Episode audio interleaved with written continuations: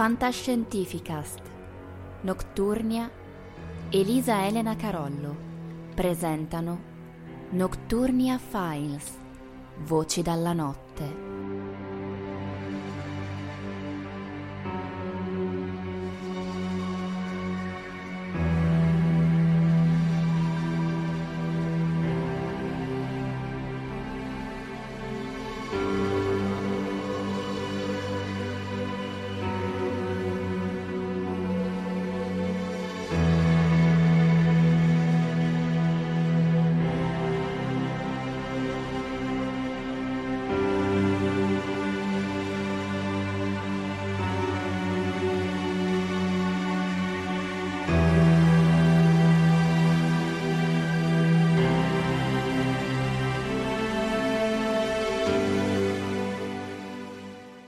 Un caro saluto ai nostri ascoltatori e benvenuti a una nuova puntata di Nocturnia File. E, essendo Nocturnia File, abbiamo qui con noi il nostro anfitrione, Nick Parisi. Ciao Nick. Ciao Omar, un saluto a tutti. Eccoci qua, non, non eravamo scomparsi, non eravamo ne- nemmeno morti, semplicemente abbiamo pensato di vedere un po' come migliorare insomma Nocturnia Files da più parti ci sono arrivate insomma delle richieste di provare a fare le puntate singole, mentre altri invece volevano uh, continuare puntate eh, con storie suddivise su più trasmissioni. Noi abbiamo provato a fare questo esperimento. Questa puntata, che sarà diversa anche come tipo di trama, come tipo di situazione, comincia, racconta una storia che comincia e finisce con questa registrazione voi mandateci qualche feedback, fateci sapere cosa preferite, se preferite le storie a puntate o se preferite puntate singole. Noi nel frattempo continueremo a produrre entrambe le cose. Significa che adesso arriveranno tutto in uno slot di, di eh, registrazioni in un'unica puntata, però questo non ci impedirà di fare alt- anche la vecchia formula voi fateci sapere quella che preferite, scriveteci, mandateci le vostre impressioni, fateci sapere cosa preferite. Noi nel frattempo, visto che siamo dei diavolacci maledetti, continuiamo così giusto per rompervi le scatole. Adesso andiamo a introdurre la storia. Beh, c'è stato un periodo in cui Hollywood era Hollywoodland, era la terra dei sogni. Stiamo parlando di più di cento anni fa. Gli attori in quel periodo erano considerati veri e proprie divinità, ma siamo sicuri che era tutto luce? Ricordatevi che quando un posto sembra meraviglioso, anche lì è pieno di ombre. Andiamo a cominciare.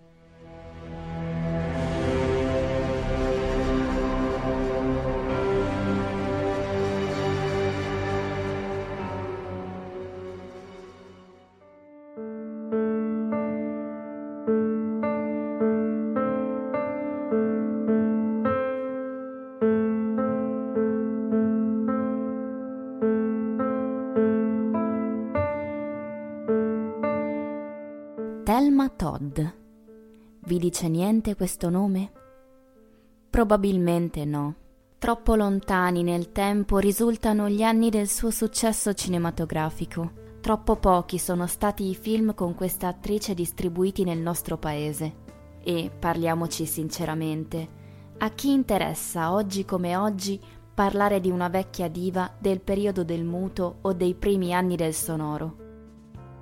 Eppure c'è stato un periodo a cavallo tra la fine degli anni 20 e l'inizio degli anni 30, in cui il nome di Thelma Todd era uno dei più popolari nel mondo dello star system hollywoodiano. Popolare ma controverso.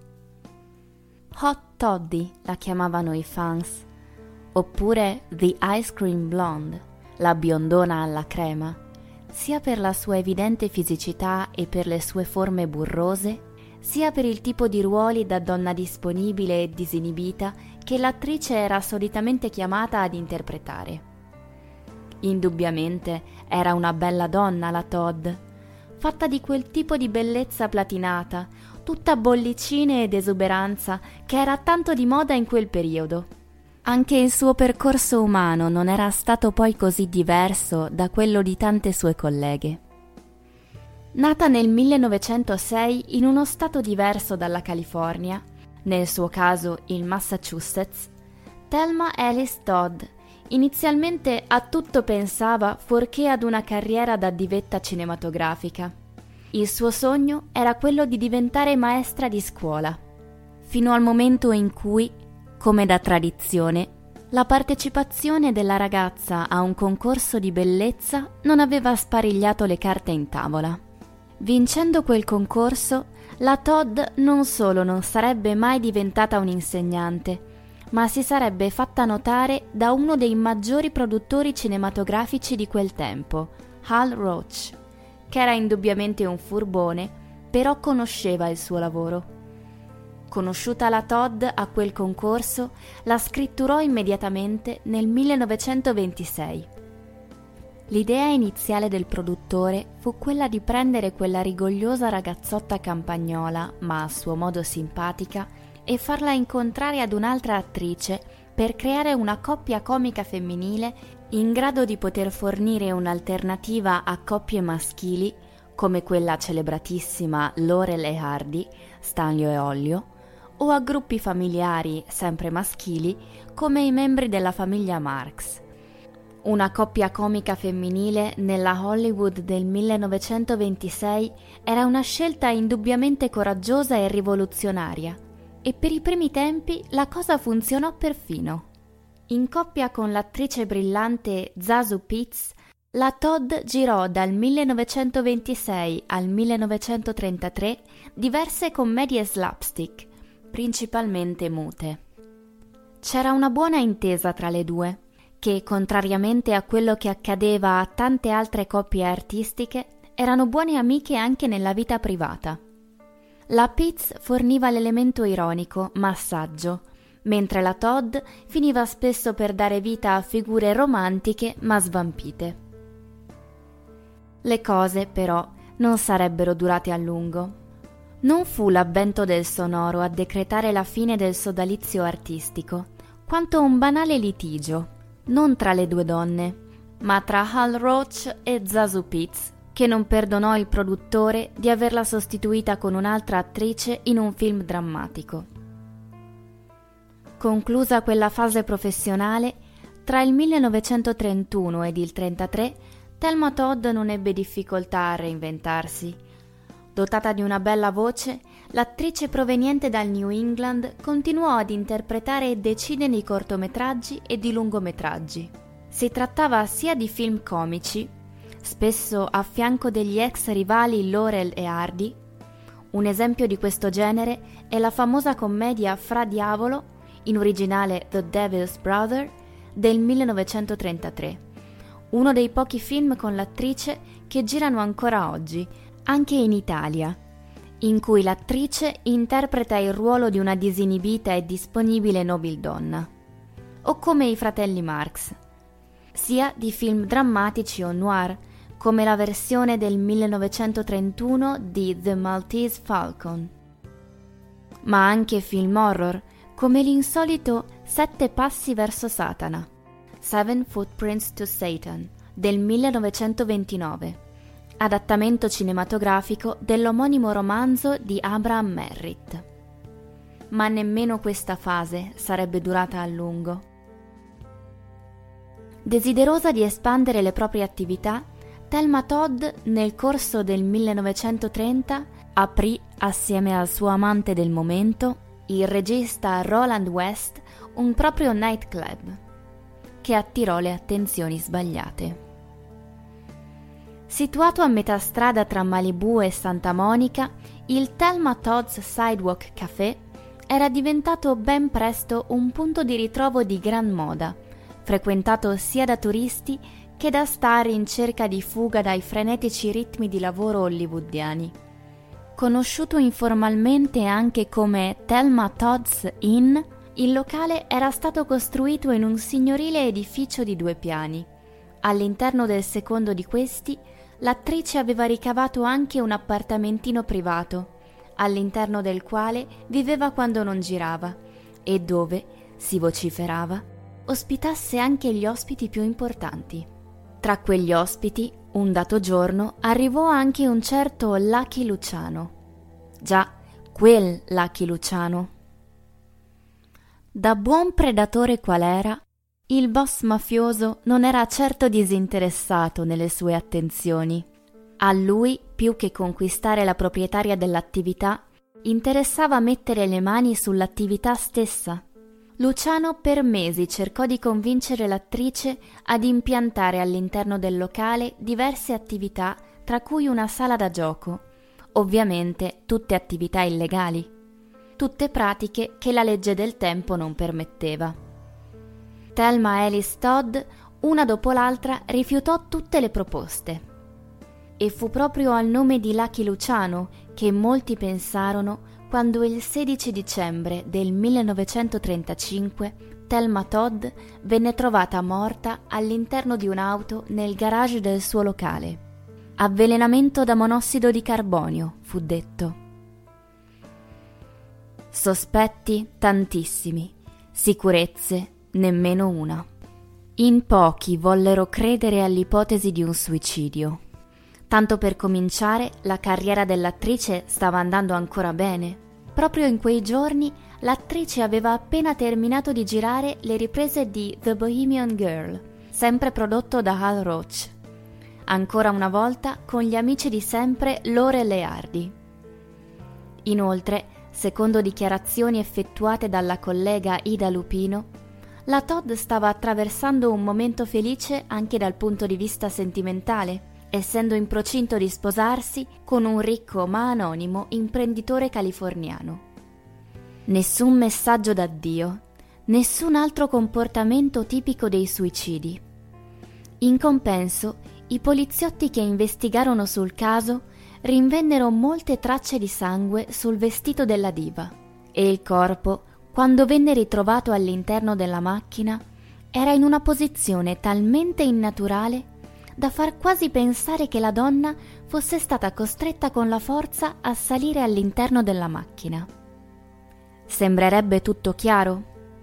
Purtroppo in casi del genere non è mai tutto chiaro, non ci sono mai testimonianze univoche, non si trovano mai prove certe.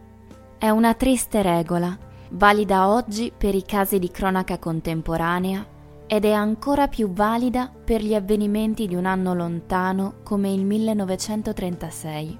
Puntuali come le tasse, giunsero infatti altre testimonianze che insinuarono il sospetto che in effetti qualche piccolo problemino di natura economica Thelma Todd ce l'aveva sul serio. Cominciò per prima l'antica sodale Zazu Pitts, che rivelò alla stampa di aver prestato alla sua amica Thelma ripetutamente ingenti somme di denaro. Lo stesso fecero altre stelle del cinema, rivelando che in realtà il Sidewalk Café era un pozzo senza fondo, perennemente sull'orlo del fallimento. Gli avvocati dell'attrice morta chiesero a lungo, ma inutilmente, la riapertura delle indagini convinti della colpevolezza di Luciano e dei suoi uomini. Colpevolezza che non fu mai provata. Ci furono però anche altri sospettati. Venne fatto il nome dell'ex marito, un altro italo-americano, chiamato Pat De Cicco, che però uscì immediatamente fuori dall'inchiesta. I sospetti maggiori, i più infamanti, coinvolsero però il socio ed amante Roland West. Ultimamente la coppia non faceva altro che litigare ed un furioso alterco si era verificato davanti a numerosi testimoni tra i due proprio il giorno prima della tragica morte dell'artista. West pagò molto cari questi sospetti, finendo ben presto ostracizzato dall'ambiente di Hollywood e passò il resto della sua vita senza riuscire quasi più a lavorare nel mondo del cinema. Ad ogni modo, nessun colpevole venne mai trovato, nessuno venne mai formalmente processato per la morte della donna. Dopo i funerali, il suo corpo venne fatto cremare per volontà dell'ex marito.